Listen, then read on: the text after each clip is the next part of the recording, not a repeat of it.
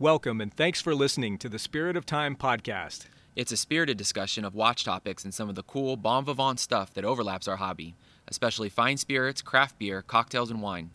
In other words, if it's boozy, smoky, sudsy, or smooth, we'll probably talk about it. Think of it as a watch focused happy hour for your commute. We are your hosts. I am Matt. I'm Greg.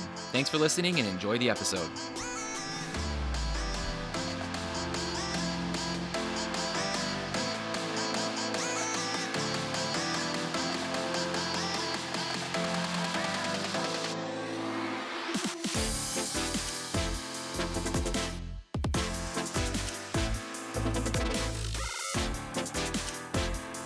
Greg, what's up, buddy? How are you? Doing good, Matt. It's good to see you in person. We're here together, Yeah. uh, live and in per- live and in action. Yeah, totally, man. It's been a minute. I think it was worth the wait. We've got an unusual kind of recording venue today. I love it. This is one of my favorite places of, of our recent recordings, at least in terms of being present somewhere that's a little bit unique. Um, maybe you could describe to the folks where we are. All I can say right now is I'm surrounded by wooden boxes and racks from floor to ceiling of bottles.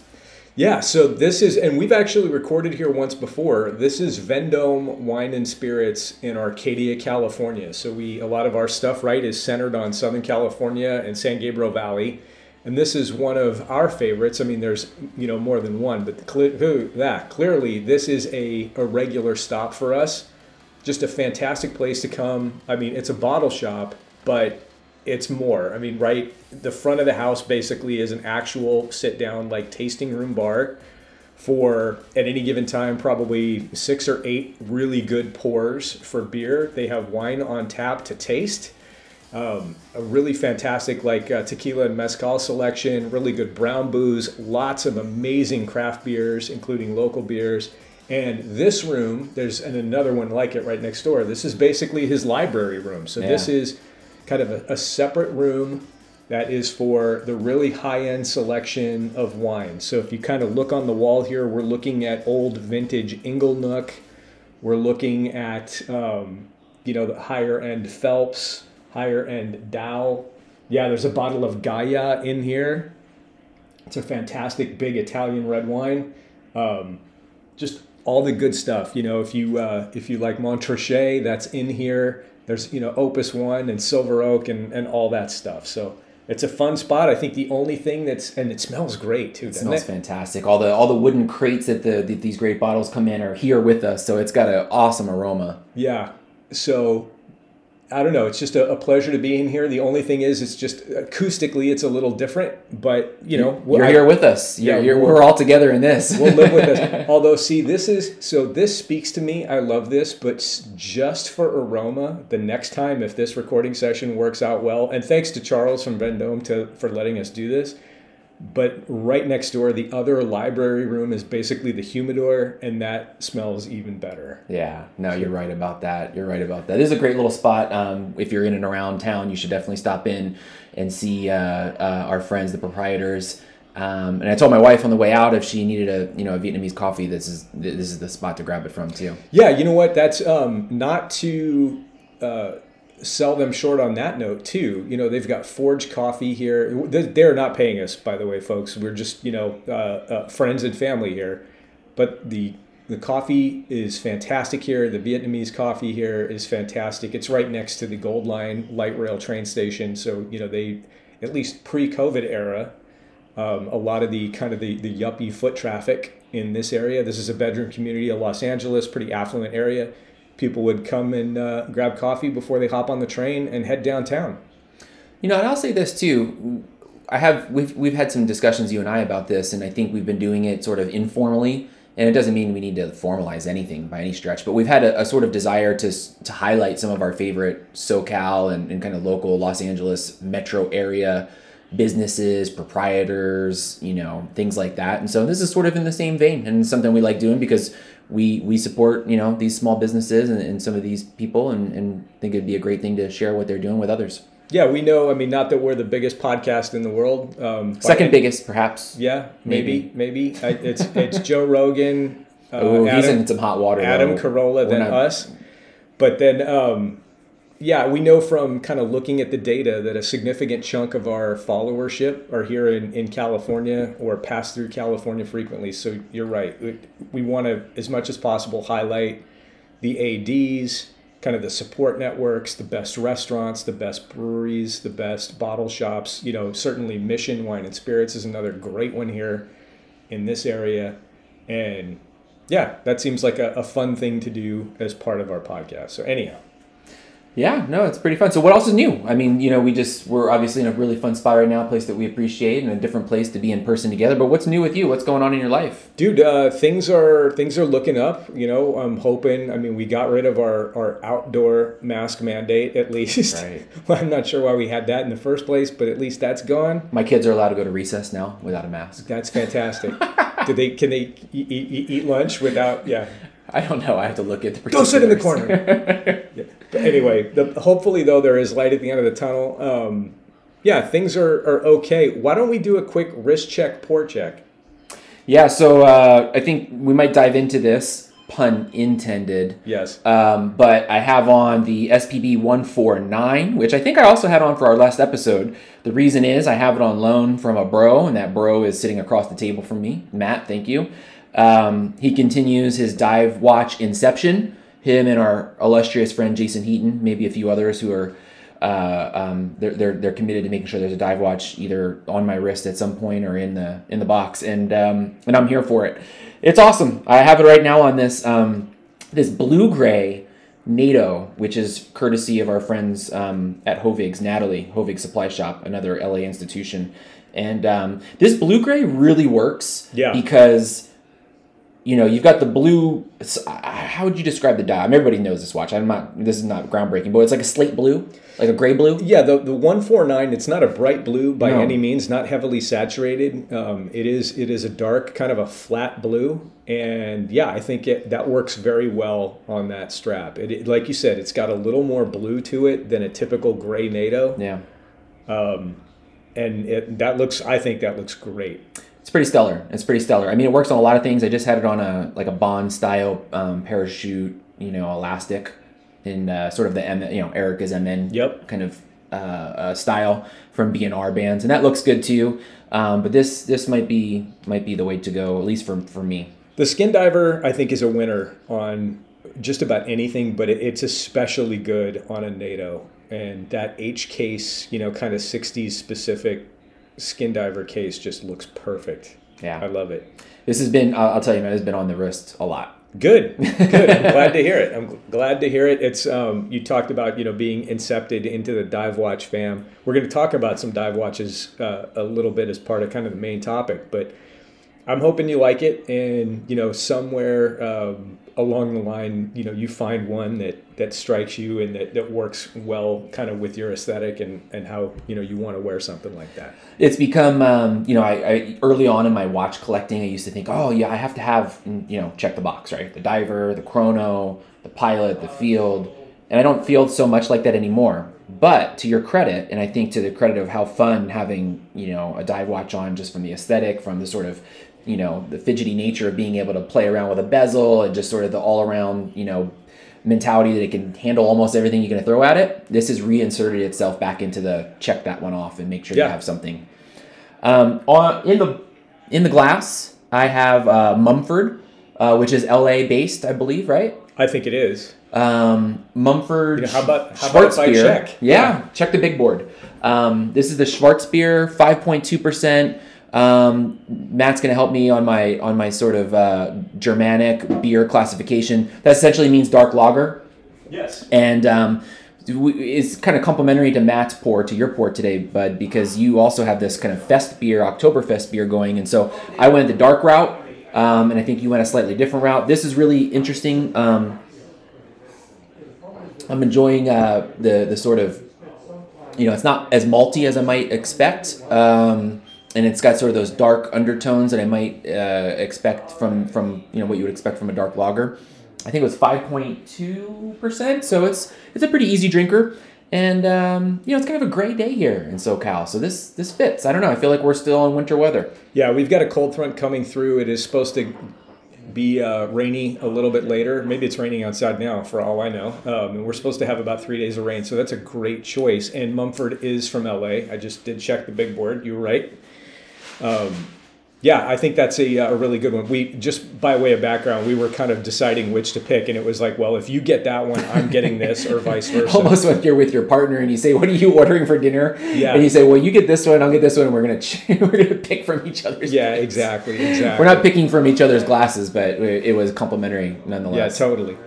Well, as far as me, I am uh, I am pretty much in in basic watch bro mode. Um, today, I am wearing the Tudor Black Bay 58, the original. So this is the gilt dial black, um, and just not much to say about this watch that hasn't been said already. It it is just an ideal wrist companion all the time. It's great on everything. I know some people don't really like the faux rivets. I could probably live without them, but it's not a deal breaker by any means. I love that watch. Goes pretty much anywhere, everywhere, any kind of circumstances. Looks good. Right now, today, I've got kind of like a gray sweater, and uh, yeah, it's perfect. And then in the glass, like you said, I went slightly lighter, but it's still pretty full bodied beer. This is the Bottle Logic. Bottle Logic is, again, a, a really avant garde brewer here in Southern California. They're in Orange County, and they do a lot of really, really big, really um, highly flavorful project beers. But this is a little more staid, a little more pedestrian. This is their take on a fest beer. So it's like a, you know, Märzen style. Um, a little, uh, I would think a little crisper and a little bit less malt than I'm used to with this kind of beer, but very flavorful. The color on it is great. It's like that perfect kind of copper color. So a little bit more, um, you know, that orange copper compared to a typical, you know, Yeah. like a, uh, a, a lager or pilsner. Um, not super hoppy. This is about 5.8%. I like this one a lot. And it's uh, not like the bottle logic that I drank with Brodinky, where I was flying by the end of that. I think that was like 11%. So here's to you. And speaking of beer, how about that? Uh, how about that Rams game last week? Ooh, how about them Rams? Whose house? It's Rams house, baby. Rams house.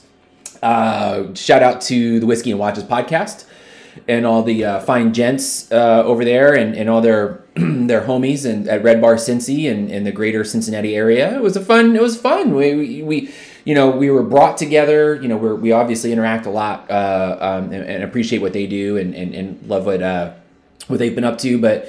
It made it was made clear to us by some mutual friends, Brodinky being one, Curtis, GMT Chrono, Chronodive, uh, Chronodive uh, out here, and uh, it was an LA versus Cincinnati Super Bowl. And Yep. when you have two of the biggest watch podcasts in the world based in those two cities, it's only natural that we put a wager, something friendly but meaningful, on the game.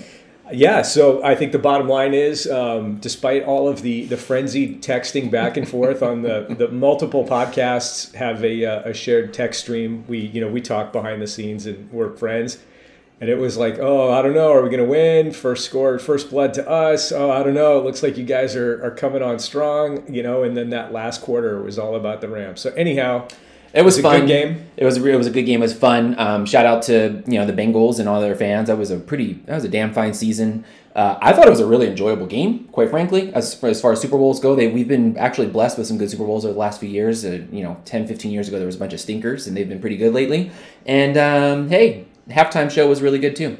Yeah, it was. Yeah, definitely not a blowout. You know, it was good to see two sort of. I guess I would say, you know, halfway through the season, even up to the, you know, the early part of the postseason, I would have thought both of these teams were underdogs.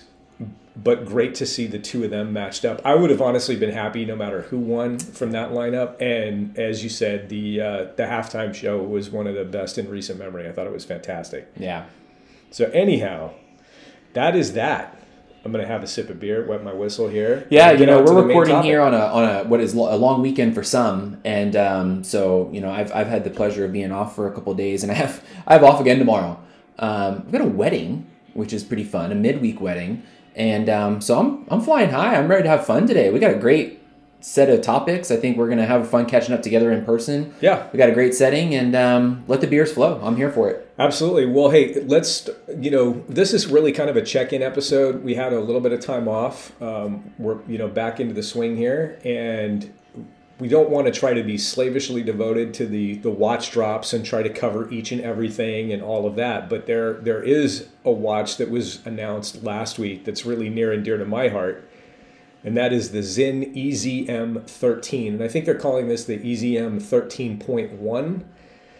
So this is a, a, slightly updated, basically, they've taken the EZM 13 and done with it what they did with the EZM 3. So if you're familiar with that watch, Greg, the EZM 3 was a dial that's very similar to, I think, one of the best tool watches ever made, which is the EZM 1 EZM1 is kind of a, a military inspired tool chronograph, a dive chronograph. It's the Lemania 5100 movement. So you have that center mounted chronograph seconds and minutes. Super cool. It's like that Tutima.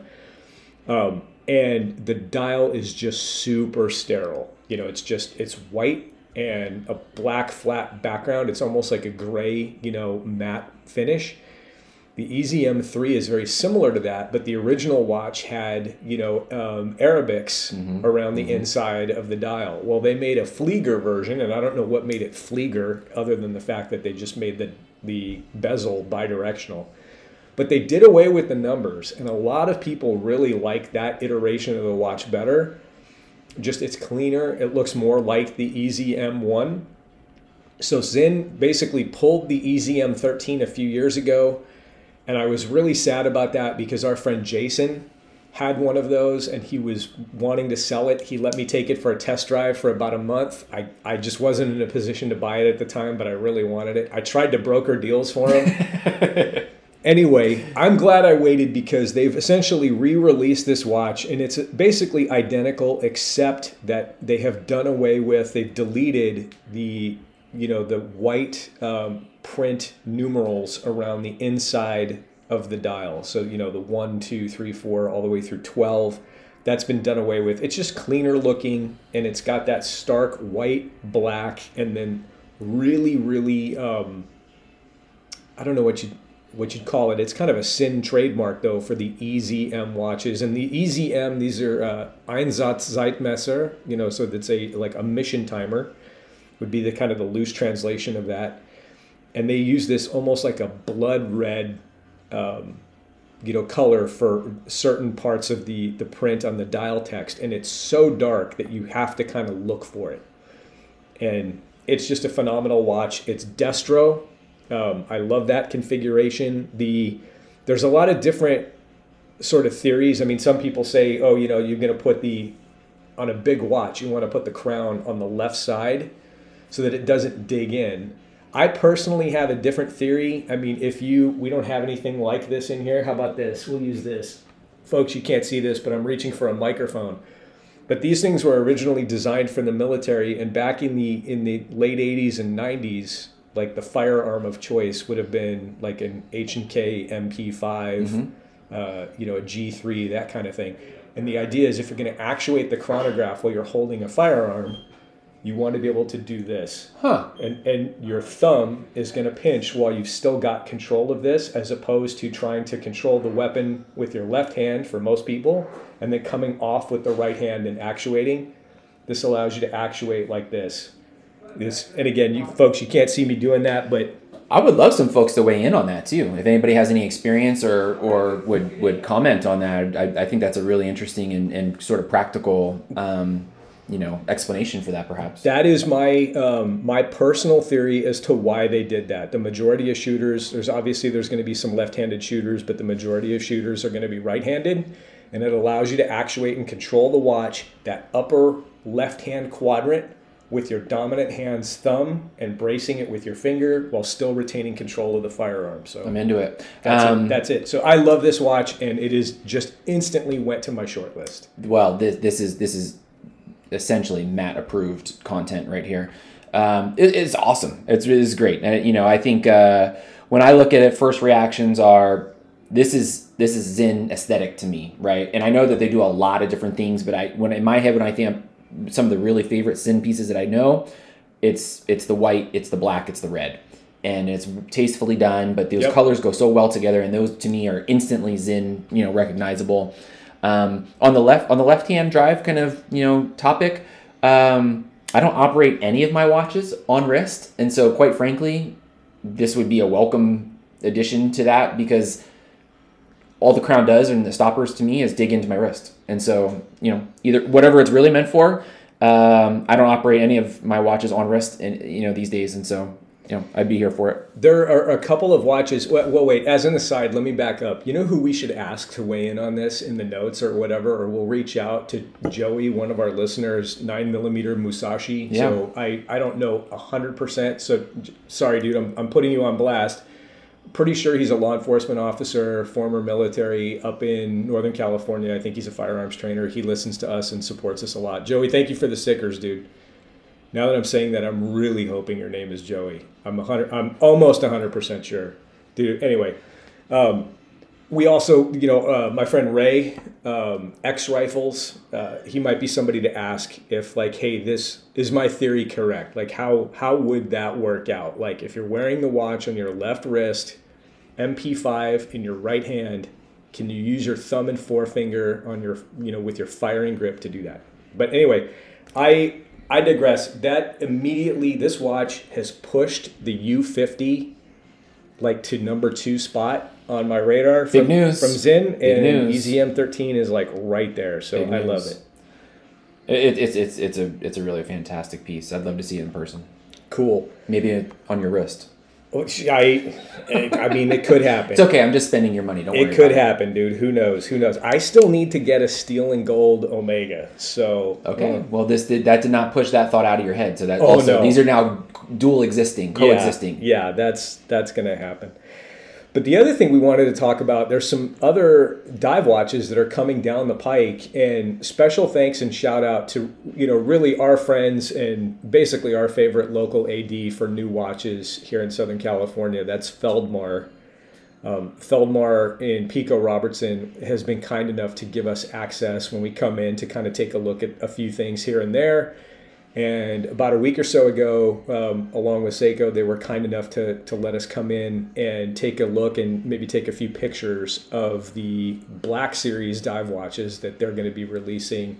I think technically they're releasing, they're calling it like March. I think they're going to be available for purchase maybe April, May. Okay. So we're talking about another, you know, Yeah. four weeks or so, give There- or take. Thereabouts, right. So I was talking to the Seiko rep at the time, and essentially this is a lineup of four watches. And it's kind of interesting how Seiko does this. This is over and over again. They've got two or three watches in a core range, and then another one that's like the next level up.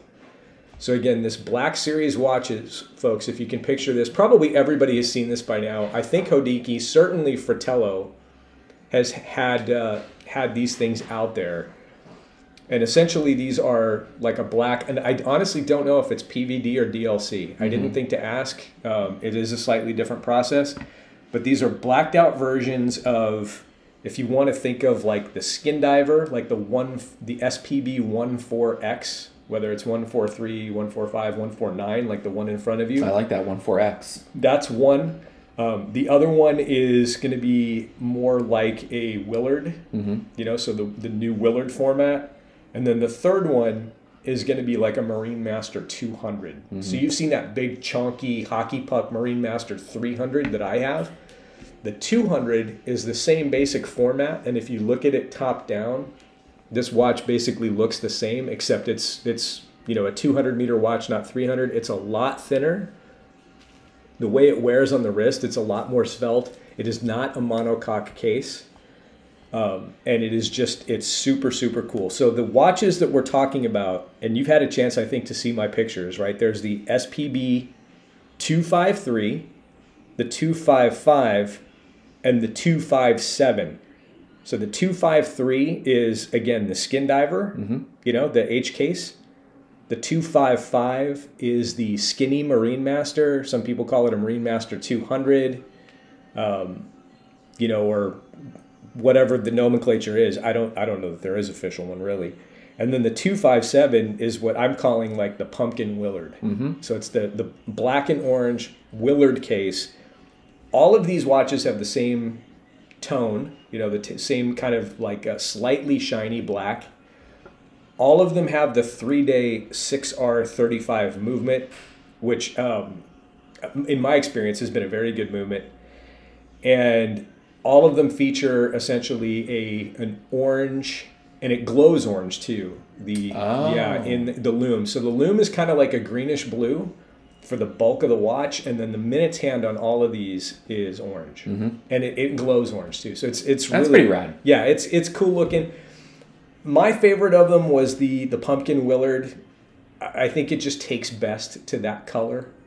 Um, the one thing I have to say, Seiko, if you're listening, uh, I love the new the weave on these straps. We got to see this one. Do you remember? N- Maybe not this watch, but this strap. At the Seiko event with Blog to Watch at Feldmar. Yes. So yeah, that was the one with right. Um, Ariel Adams was passing out stuff, and and you know the the Seiko rep here in in this area is Harry.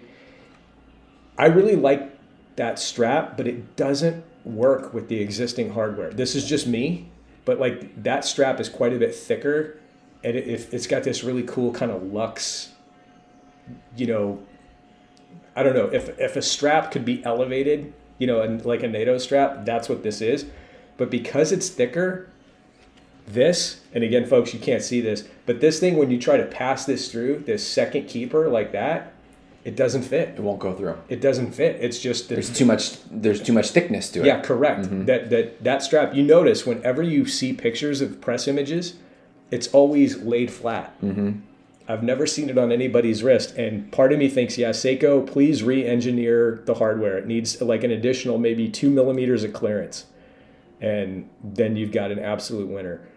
What do you think of these? Have you, you know, you're somebody who's kind of on the fence about dive watches. Would you would you rock a black dive watch? I think I would, and um, you know, I haven't I haven't owned a black watch in a really long time, and the last time it was a fashion watch. You know, not way before my sort of watch nerd days, and um, but I really liked it, and it still speaks to me.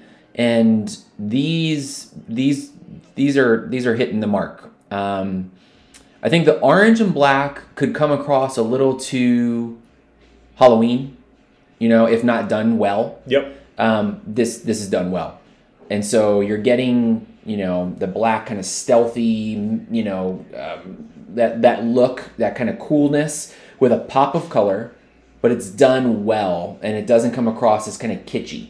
And so um, these are cool. I would I, I- need to get over there. I need to run over to Feldmar and check them out for myself too. I, I've only been able to see the pictures, and um, I think they I think they did a nice job. Yeah, now full disclosure for anybody who's going to listen to this, I don't know. So I got to go in and check these out because you know the rep was there and it was you know kind of like a arranged thing. Um, everything that I looked at was you know non-running sample. They're, I don't believe they're going to be in stores for at least another thirty to sixty days. So I don't want anybody who's here in Southern California to drop everything and run to Feldmar. I don't think they're going to have them. I just got to check them out early, which is cool. and all we can say honestly too is is you know they have a message you know that you can or you know you can contact for some pre-order information and then that would be something you should be you know looking into if you're if you're serious Yeah, actually, anybody anybody who is from Southern California or beyond, um, you want to call Feldmar and ask for Jimmy. That's Watch Fiend, and um, they didn't ask us to say this, but uh, Jimmy's a, a Seiko head. He knows what's going on with Seiko. He's down, and he can uh, he can sort you out. he's down with the sickness Yeah, for sure. I so here's the thing. I really like this for what it is. I don't know that I'm the guy for this, but I actually oddly I can see you being a customer for this because a dive watch is already kind of a special occasion thing. That's kind of a, a fun uh, you know, non-daily wear. Like for me, I'm I probably wear a dive watch of some kind three at least three days a week out of the you know in the work week and almost all the time on weekends. So, a black watch, um, I'd be happy to have one of these, especially if it was in my lineup, like my rotation. But if it was my only dive watch, eh, I don't know if I could rock that every day. But it's a good point. point and and, and so to your to play off of that i definitely wouldn't wear a dive watch five days of the week give or take, right? Um, but uh, I know I noticed I, I was home a couple extra days this past couple weeks, and and especially on the weekend, this is like boom. That's when you throw it on, go out, and so um, I could see I could see how this could fit in for me. Yeah, I mean it's a stunner for sure. Absolutely love that. The other thing though that I got to see now this was not part of the plan. You know, we, I went in to basically to go look at these the Black Series watches. Oh well, let me circle back and, and put a bow on this. So in typical Seiko fashion, there's one, two, three watches right in this core lineup. Again, the SPB 253, the 255, and the 257. But the outlier piece, like the next level kind of halo piece in this little collection, is an SLA 061. So the SLA is usually a little bit up level in the Prospex series, and this is again a Willard Willard adjacent kind of case. But this watch is going to feature the option to go back and forth um, with a you know a strap or a bracelet. Again, all black finished. It's got this textured dial. It is supposed to be reminiscent. I think the way the rep described this to me is you know. Um, you know, if you're on a night dive and you're looking at like the, a sandy bottom, you know, in shallow water, you know the way the sand kind of makes these patterns as in the tide zone you know the, the impact zone of the waves i don't know to me it actually looked like like you know pre-preg carbon fiber or something like that mm. you know but it was it's this interesting texture it's definitely an up level watch. It's got the 8l35 movement so that's essentially the undecorated grand seiko assembled you know automatic movement. Definitely a nicer watch but at a higher price tag three grand whereas the rest are 1200 to 1300 i think you know at 1200 to 1300 you know um, most people are going to be all about it.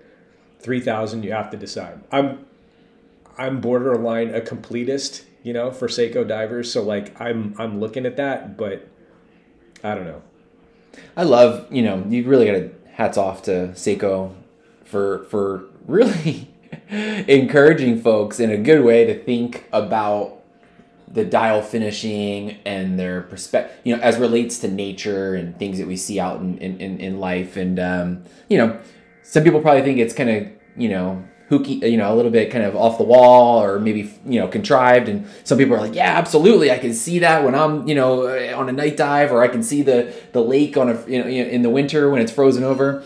Um, but I mean, it's, it's kind of cool and it's, it, it doesn't feel forced and it feels, feels like uh, you know if you're into it then great and if not then that's okay too but um, no i just appreciate their you know their their their approach to that yeah for sure well and i was i was starting to say a minute ago i went in to look at these black series um, dive watches but there were a number of other watches that are going to be dropped and there's i don't i literally there's too many to, to list here but the one that really caught my attention and i swear to god if it was real and for sale i would have walked out with it and um, that is the upcoming SPB. And sorry, guys, Seiko nomenclature is such a, it can be a bitch sometimes, but SPB 288. So, guys, remember, you know, a year or so ago, the release of the Ice Divers. Mm-hmm. Okay, so this is basically a slightly updated Ice Diver, Willard case. This is a kind of a blue, light blue gradient dial kind of textured dial. It's gorgeous, but they have done with it what Oris did with the um, oh come on the Diver 65, where they had at least one or two versions of the Diver 65. They just did the bronze on the bezel. They call it the Bico or yeah, right? mm-hmm. and it's so hot. It's mm-hmm. really sharp. So they've done something similar. In this case, I don't believe it's bronze. I think this is just a gold DLC but this is a steel dive watch with that great ice diver blue dial and the bezel has this gold tone treatment on the around the coin edge so you know the regular part of the bezel is just normal. In other words the bezel insert it's not like the whole bezel and the insert are gold but around the edges it's just got this little what's the term they use? Pop of color. The pop of color. And it it's i think it's just amazing. Like it, it looks fantastic. It's sharp. It's yeah. pretty sharp. Yeah if you and like, it's fun. if you like what Oris did with that Diver 65 and you like Seiko, you're going to like this one a lot. Two Tone's like back full force, right? I think people have been talking about this for a long time. This is not news to anybody, but nope. I mean, you're seeing it all over the place. I mean, two tones back in action. You know, I'm almost hoping that Buzz from Whiskey and Watches never gets the two tone date just that he talks about because that might that might be the high watermark. But at the same time, um, yeah, I think two tone is definitely back. I think gold is definitely back. Uh, there's just a lot of fun. So, well, I mean, geez, I'm looking at a watch across from me. You know, in your lineup, you've got the on loan from a bro. Um, shout out to our buddy Chase Horology 411, but that you know that gold uh, Omega, and I'm I'm I've been in the market for a two tone, you know, watch now for a while, and who knows? But you know, I'm of an age where I, when I started in watches, like you know, liking watches and kind of being aware, you know, in the 80s and 90s, it wasn't ironically cool. That was timely cool. Sure. It was real. Yeah. Of of the era, and for me, that's always been neat. So. Yeah, yeah. Everybody else now basically they feel like when they hit a certain age they, they get to get minted a, a two tone or a or a gold watch. and, and you know why not? Hey, enjoy it. Yeah, for sure, for sure. So I don't know. I know you're you're thinking about gold, probably a little more on the dress angle. I'm thinking about steel and gold, you know, on the day to day tool watch. Um, part of me thinks this is not, you know, part of our, our notes or whatever.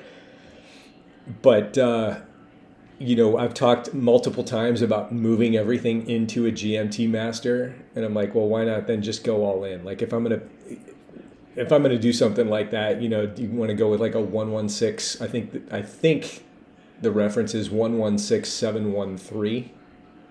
Um, which would be like the yeah. ye- yellow gold and so lunette noir. it's so good. You know, the root beers now though, the new root beers are like in the 30s. It's oh god. Mm, you know, I don't love the new root beers. what? I think they're okay. Ah. I think they're okay. I don't. I, am not saying I don't like them. I just they don't hit me like the old root beers. Mm-hmm. I don't think. I don't think the the mix on the gold and and then and then the brown that they use it just it doesn't speak the same language. No. I don't. I think it's fair to call it a root beer, but it almost doesn't feel like what we know at root beer to be. Yeah, no, I I think you're absolutely right. There's there's a different thing. It is more consciously and overtly a luxe item now. Yeah. Um, and the tone is different. Like the, the actual color of the gold is different. It is. And well, that could be said of the whole GMT Master 2 lineup now for that instance, right? So, like, you know, I don't know, we're riffing here, right? But like sub, six digit sub, five digit sub. Obviously, they look a little different and there's some material differences. But I mean, you ask a layperson or you just held them in front of you, they don't look that different you hold a six digit GMT master to next to a five digit or even of course a four digit that's a different language. Very. That's that's to your you, you already nailed it. That's a lux item versus sort of what you would imagine what we all talk about the tool watch right? Five digit before. They, they're very, those are different to me. They're very they're I, I don't mean to call out just the the GMT lineup but it's most prominent probably in the GMT Master 2 you know, the sub still retains sort of the same design language and they're using new materials. The deep sea, you know, I know we're still sort of, you know, related, but the same thing. Even the Explorer and the, uh, the Explorer, well, the Explorer, well, the Explorer 2, for yep. instance, is still pretty similar, you know? So I, I think the GMT Master has sort of, you know, it's it's kind of put a, a, a, you know a flag in the sand here, and it said this is what we're going to look like now moving forward. And I don't, I think it's a departure in some ways from what it was before. Not good, bad, or indifferent, just a departure. Yeah, I mean, if if money was no object, I would definitely want to have, you know, a GMT from the early days. And you know, to your point, isn't it interesting? Like in the, the in the GMT world, you know, there's six digit, which is what it is, mm-hmm. um, which I like, but I mean, it's a different thing. And there's five digit, but there's so many different flavors of five digit you know it's like okay is it is it a gmt2 you know is it uh, you know what's quickset? Is it you know uh, independent you know local hour? 3185 3186 what caliber were we talking set about? date right? Is it uh, you know the fat lady uh, you know that kind of thing. So many different flavors of that era. I mean that was probably a pretty oh gee, i'm going to test my memory but i mean you know there certainly at least two decades of GMTs um, that were like that, and you know, and some of these runs were parallel in terms of production, so you could have a GMT and a GMT two at the same time. Yeah. Um, to me, GMT two is the only thing. I mean, uh, you know, I'd have to have a GMT two. If I could only have one, I'd have to have the, a GMT two because that's a real GMT in my mind. That's what they always should have made if they had the technology and the know how. It's the only thing that makes sense is a jumping local hour. Um, but if if I could, I'd have both. I mean, if I could, I'd collect all GMT. We should we should do an episode. I know other pods have done it. We should do an episode of like collecting one brand or Mm-hmm. collecting one model within a brand. Well, I think that's an interesting. I think that would be a lot of fun, and and, and it also would test. You know, we talk a lot about definitions and dogmas, and you know whatever that would test. I think what you really call a watch collector. I would not, if I really had to be honest with myself, I would not call myself a watch collector. I consider myself a collect. You said I'm a completist earlier. Somebody who might be a collector has the intention, in my in my thought, the intention to complete something. And I guess in, if you really want to be loose with it, you can say, I'm going to complete my collection. That makes me a collector. Doesn't matter if they're, they're not serial or they're not all one thing. It doesn't matter, I guess. You could just say, this is just what my collection is. I'm going to complete it. Um, but I guess, you know, when I think of, of a collector, I think somebody who's going to have all the speedies that they think are important to collect. They're going to have all the GMT masters that they think are important to collect. They're going to have all the, whatever it is, right? Um, so that'd be kind of fun too, to kind of riff on that a little bit. Oh yeah, I there's other people have said it smarter than me, but pretty much every brand makes something I like. Even the brands that I find kind of distasteful. Um, there's a lot of stuff that's out there. I'm like you. I don't. I don't consider myself a collector. Um, I'm an accumulator. I'm an Yeah. enthusiast. Addict. I have I have more than one of something that is already superfluous. So I mm-hmm. guess that's you know for the average person that's collector. But how esoteric is that? Like we have to argue in our in our hobby of what constitutes a collector. You know, somebody like that dude Singer who's like, well, every time a new model comes out, I commission one in every metal mm-hmm. from Patek. Okay. Okay. That's a collector. Yeah. But on the other hand, that's like okay, that's that's almost tedious. Like okay, so you just you have everything in the catalog. Got it. Um, I don't know, but anyway, you know, going back to what we're talking about, it was f- fantastic of Feldmar to allow me to come in to take a look at that. So guys, thank you very much. Thank you, Jimmy. Thank you, Jamie, uh, and thank you, Harry for letting me take a look at that stuff. There are certainly some things on the short list, and that I've never wanted a Willard, some kind of modern Willard, more. Uh, I was really skeptical because I didn't think that that style of watch would work on a bracelet, and I have to have a bracelet as an option. Uh, it's a very good watch. And to build on that, hopefully, what we continue to do is make some sort of informed opinions or reactions when holding these things in the metal. And this is not a dig at anybody, but it's so easy, but also sort of not super, not all the way informed to see stock photos, right? Or to see things released on Instagram and say, this is cool, this is lame, this works, this doesn't. I think a lot of people, you know, including some of the people that we talk to and, and converse with and listen to, always say, wait until you get it in your hand on your wrist, right? And then all of a sudden, your opinions, your reactions might be a little different. And so, you know, the fact that we're able to get some of these pieces, touch them, feel them, see them, um, experience them, and then make some informed judgments, and then hopefully share it with people is a way to, you know, that we'll continue to go. Yeah, no, I think that's right. So It's just really easy to say, hey, here's the latest PR release, or I saw this on XYZ blog. I think it's cool, or I think it's lame. And that's fine. There's nothing wrong with that. That's why it makes this hobby fun, right? There's a lot of passion in it. Yeah. Well, hey, I'm going to ask you a question. I didn't tell you I was going to ask you this, but you just you hit like three words: blog, uh, lame, and fun.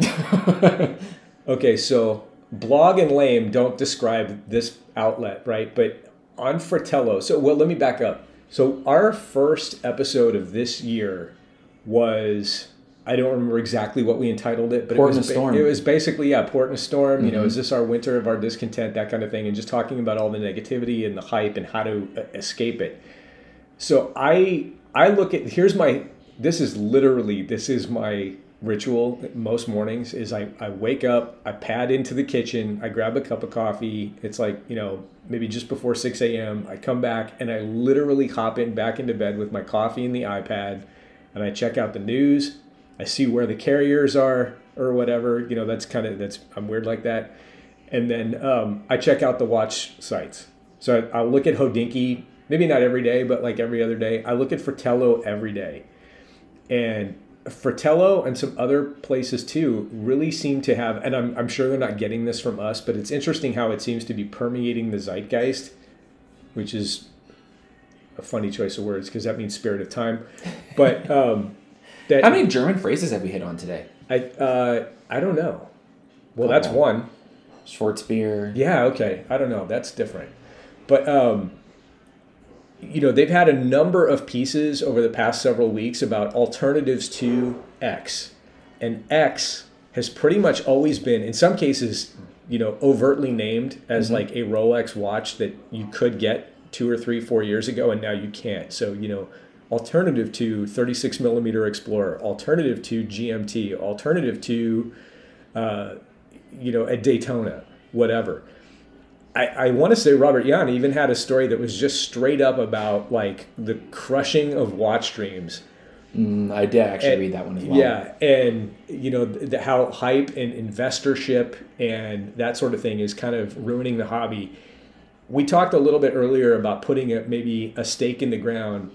You know, we get it. I mean, we we talk about it. We'll probably keep talking about it. It feels like there's an oppressive amount of negativity and a feeling of like unobtainium and weirdness in the hobby you know what do you think we can do going forward to make the hobby fun like what what can somebody listening to this podcast and the other podcasts that you know are part of our orbit you know so the well you know you know who you are basically you know the uh, uh, Yeah, all the people that we you know we share 10 you and 2 and wrist cheese and whiskey and watches and um, you know Grey NATO etc how can what advice would you give to somebody who wants to just enjoy the hobby again So I'll preface it by saying it's it's not wrong, right, to talk about it.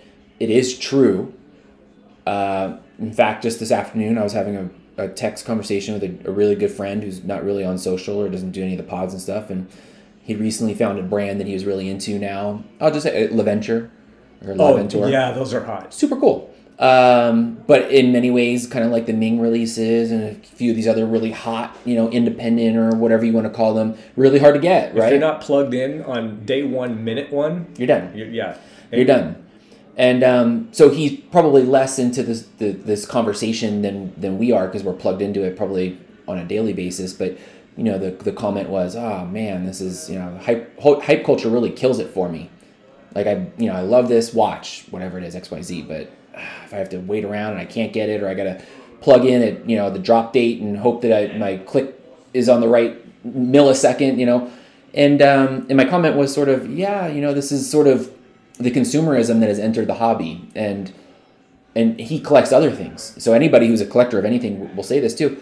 That's kind of where we are right now in the world. Um, I'm going off on a little bit of a tangent, but the point is, I guess that this little niche hobby, which was very niche, which was very sort of contained, which seemed probably pretty accessible if you had the funds, right? Has be has entered mainstream, has entered hype culture, has entered sort of you it's know, a lifestyle now it's a lifestyle. So all that we fully acknowledged. Now, if I park that in one place and kind of move beyond it, I think what you're maybe referring to and what I, I've felt at least over the last few weeks is there's been a lot of content about what you just described, the sort of your alternative or hey, Rolex sucks because, or hey, I can't get this drop because. And I'm glad that people are documenting it because if you're new to the hobby, you should know that that's not how it always was. That there was a time and a place, and there are people and brands and, and outlets that don't really participate or don't actively build that up. So you should know that. but it's almost become the default. It's so easy right now to say, "Oh my gosh, can you remember when 5 years ago you could just walk in and buy XYZ from the display case?" I've heard that story ad nauseum. I get it. I appreciate it. I, I I'm experiencing it too. We lived it. We've lived it, right? So it's almost become like the default content, and I'm not hating on it. I'm not not criticizing it, you know. But I think what you asked was, how do we move the conversation forward, right? And then Right. to your point, I think what that means is let's talk about cool stuff. Let's talk about stuff you can buy. Let's talk about stuff that's new or different or fresh or um, you know things that we could celebrate in some way. And so that's what we did, I think, on on that episode that you're referencing. What are some really cool stuff that people really aren't talking about? If you take out you know whatever you want to call them, the Holy Trinity plus you know Rolex, etc. Blah blah blah blah. There's some really cool watchmaking stuff going on, and we're at I think a place in a time where options are galore, and you could really find some amazing things that fit your budget, that fit your style, that fit whatever amount of originality or uniqueness you're looking for. Um, and go find those, go celebrate them, and we should too. And and if that means helping lead somebody to something that they weren't aware of, or they thought maybe this was the route, but it's not possible for whatever plethora of reasons you want to talk about, then maybe you, you, you kind of help steer them in a way that that speaks to them. And so, what does that mean? Like you said, like we said on that episode, what are cool stuff that nobody's talking about, or what are what are things that you can go out and buy that is going to make you super happy? And um, at the end of the day, if what's going to make you happy is the thing that's really hard to get, or the thing that is part of the hype culture, more power to you. No problem with it. Not going to hate on it. Yeah, that's actually that's probably a good way to put it because you know, for all of the the preening and posturing, not that the complaining or, or the feeling of you know uh, the str- I don't know what we call it struggle sessions, but it's nice on the one hand to feel validated and that other people are feeling our pain and observing the same thing. Yeah. But on the other hand, it's like okay, it's a it's time to move on, but b if I'm there's no hiding it. I mean, if I got a call tomorrow that say, "Hey, I've got a GMT master here with your name on it at retail," um, you know, I I'm not done with Rolex, you know. But I gotta go, honey. I'll be home in a couple hours. Right. Click. so you know, you've got to like be able to square that circle in your mind. One thing, I'll, so I totally agree with everything you said. I would say too. The other thing is, a lot of people have said, you know, there's two types of people that I think have come into watchdom in the past couple years. One is people who are looking for, not to use this expression again, but a port in a storm financially, Mm-hmm. that have discovered watches as an investment vehicle. It's like a class of investment. oh, I've been seeing things on Forbes lately where a- Oh, Rolex is outperforming the market. Like, oh my gosh. Yeah, okay. so that that's crazy. This is not for you. If you're listening, and you're probably not, you know, you're probably one of the watch fam. If you're listening to our little pod, that does not apply to you. I get it.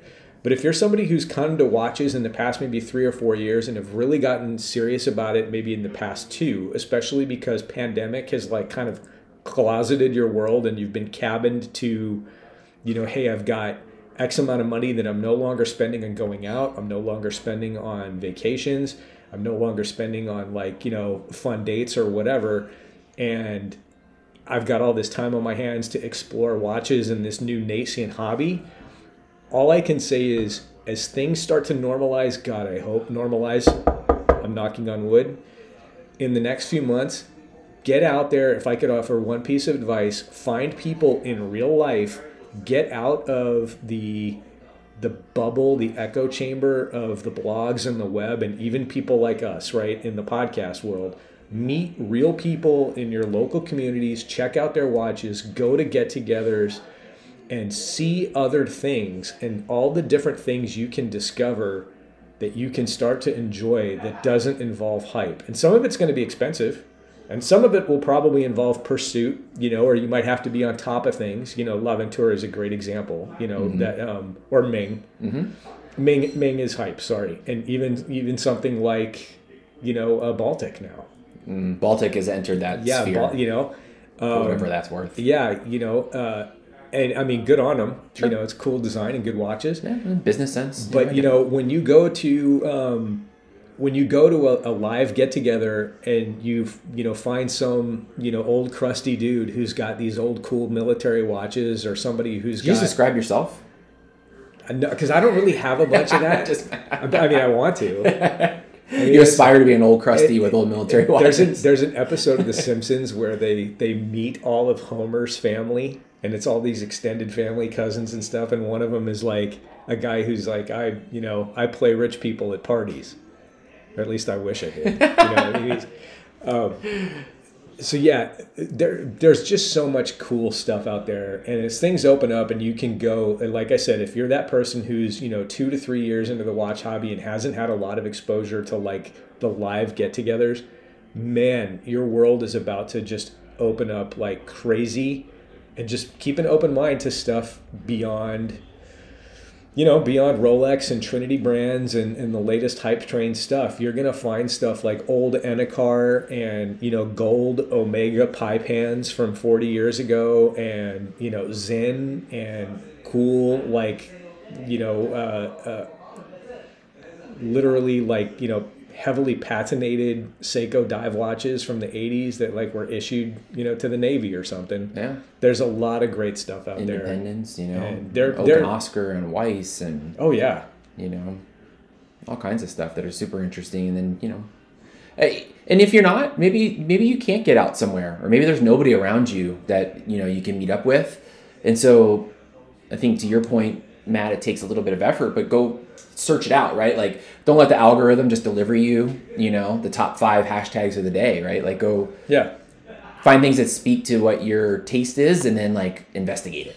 Yeah, and find brands that you know are willing to come to you. You know, like Oris or Weiss. Um, you know, Oris, the uh, whiskey and watches guys finally talked about you know their the ski trip and checking out you know all the new watches and things like that. And Oris, I think, has this great thing you know that they're doing, and I, I think they're kind of cloning it. You know, where they take the Airstream trailer Yeah. and they they cruise around to places that might not you know be super you know heavily urbanized. That's a good point. That's a good point. They call it the Oris Bear. That's the Oris Bear account. Well, I or, right? Oris Oris Bear is Yeah. is part of that, Yeah. and you know the that essentially this Airstream is like a. I don't think they actually sell watches out of it, but the idea is it's. I think a- they do actually. Do they? Well, be- I don't know. I'm I, out I'm turn. speculating. Yeah, I don't know either. But you know the idea that they're any brand that is on a mission to make themselves more accessible to you. I mean, duh, they want to sell watches. I get it, but they're they think of their customers in a way that clearly indicates they have respect for the people who are buying their product. The end of the day, I don't care how many millions of dollars you have. Rolex does not care who you are. No, they never will. You know, um, yeah. So anyhow, kind of a little bit the opposite.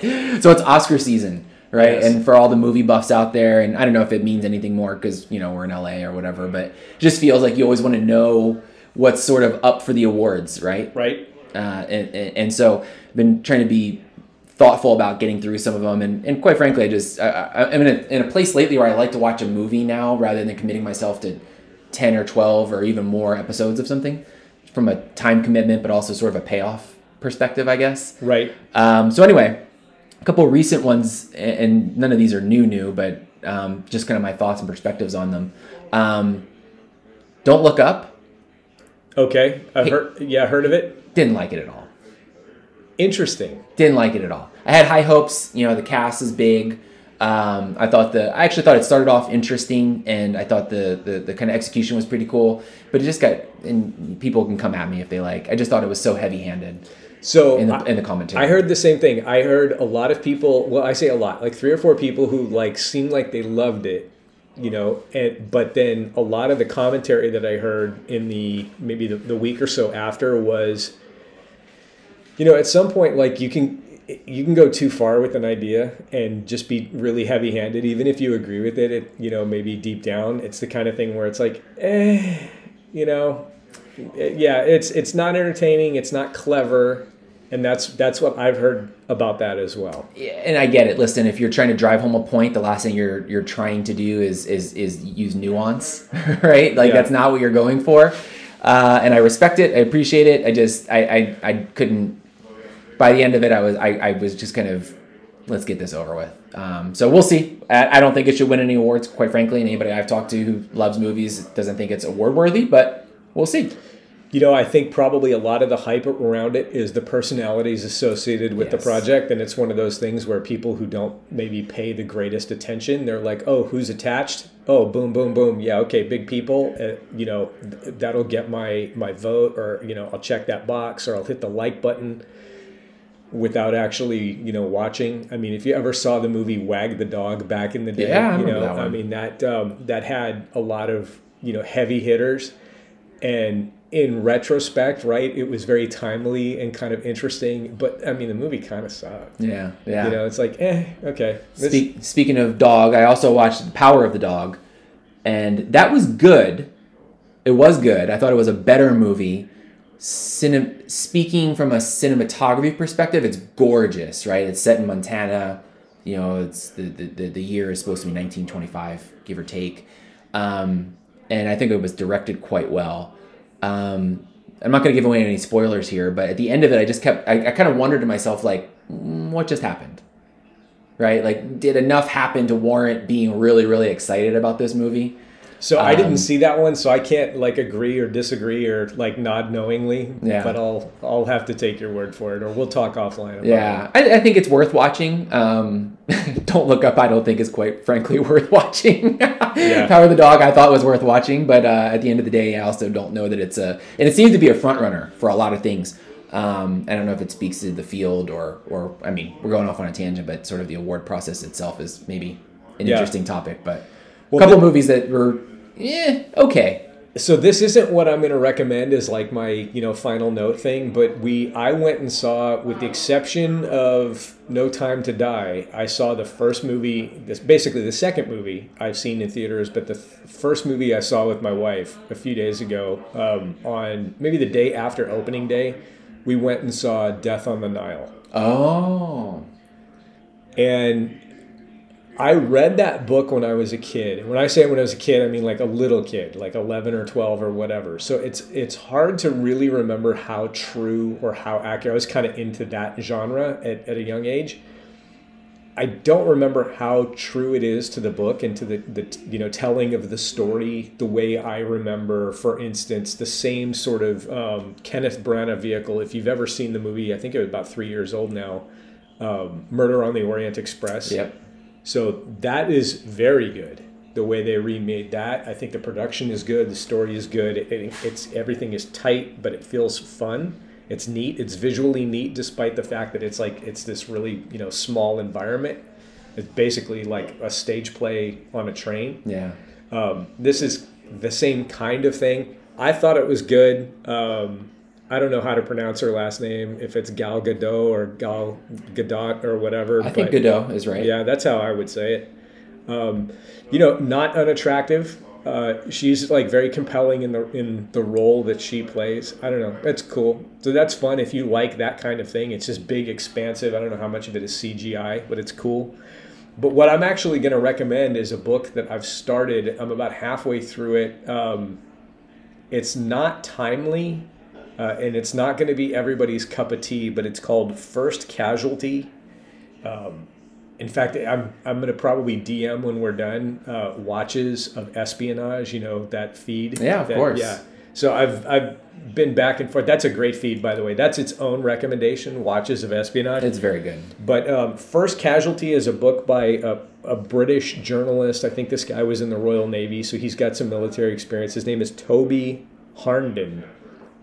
And it basically talks about the run up to the events of and then the immediate aftermath of 9 11 in Afghanistan. So the events in Afghanistan and in the stands, Uzbekistan, Tajikistan, some of the personalities involved with the Northern Alliance and that sort of thing. And there's, you know, as far as I've gotten into the book, there's a pretty significant focus on, um, you know, the the first casualty that I think people are aware of in Afghanistan when you think of a person is, you know, um, a CIA oper- operator, officer. I don't know exactly. It's not super clear if he was a case officer or a paramilitary. I think he's a paramilitary, but I remember reading different things in open source, so I don't know if that gets changed for the book or not, but I'm assuming he's ground branch special activities division guy, but you know, a young officer in Afghanistan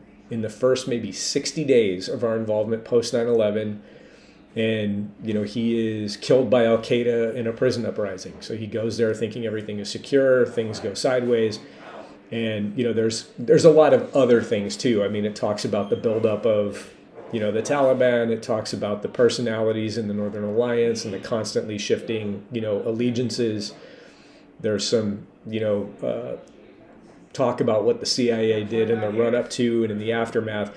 It's just an interesting book, and you know we're 20 odd years past you know that really important point in our history. It feels like things are really kind of you know ramping up again mm-hmm. um, you know in different parts of the world and on the one hand part of me wants to just be like la la la la la watches and, and beer and nothing bad happens but you know reading this book kind of reminds me that it's a, a real world it's different and yeah, so anyway, first casualty, uh, Toby Harnden. I'm listening to it, um, but you know it's a good read so far. That's cool. That's yep. great. Well, it's uh, like you said, you know, it's a fun, privileged hobby to to be you know engaged with people, and we've made great relationships. And you know, at the end of the day, there's you know, real talk. Yeah, absolutely. Well, dude, this has been a good one. I'm glad to actually see you live. It was worth waiting a little longer to do a uh, to do an episode like in catch up mode. All and good things are worth waiting for. Yeah, you know what's going to be worth waiting for is beer from Whiskey and Watches. Pay up, Cheers.